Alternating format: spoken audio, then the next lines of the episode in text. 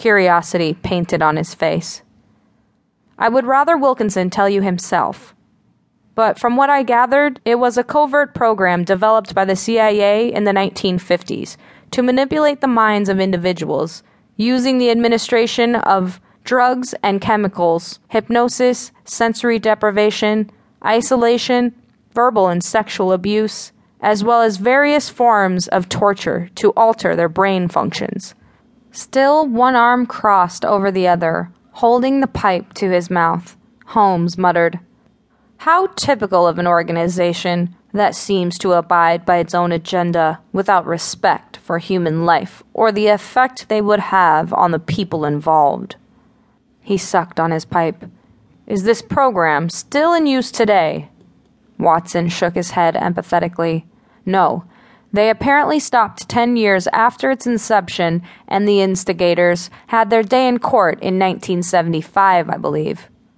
But as I said, Wilkinson is the person to give you ample details on these persuasion techniques.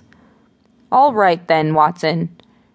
You set up an appointment for tomorrow or the next day. I need some sleep between now and then. It was the first time Watson heard his friend say that he was tired.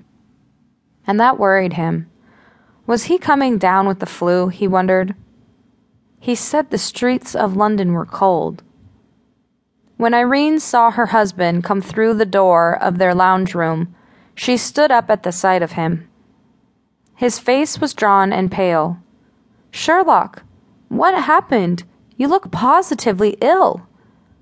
Perhaps I am, Irene, but I am tired. This trip was more taxing than I ever expected it to be. I found London cold and dreary.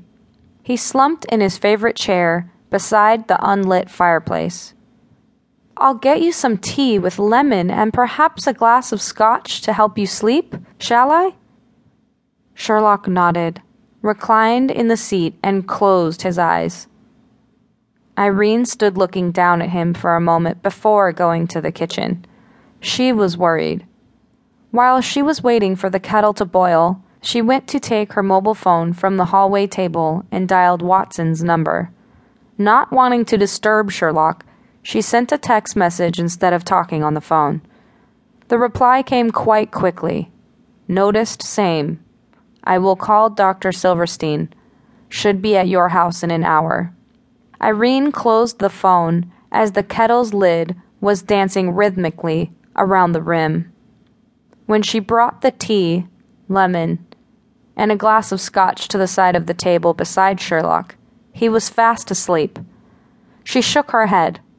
I hope it's nothing more than the flu, she thought, regaining her seat on the sofa opposite her husband.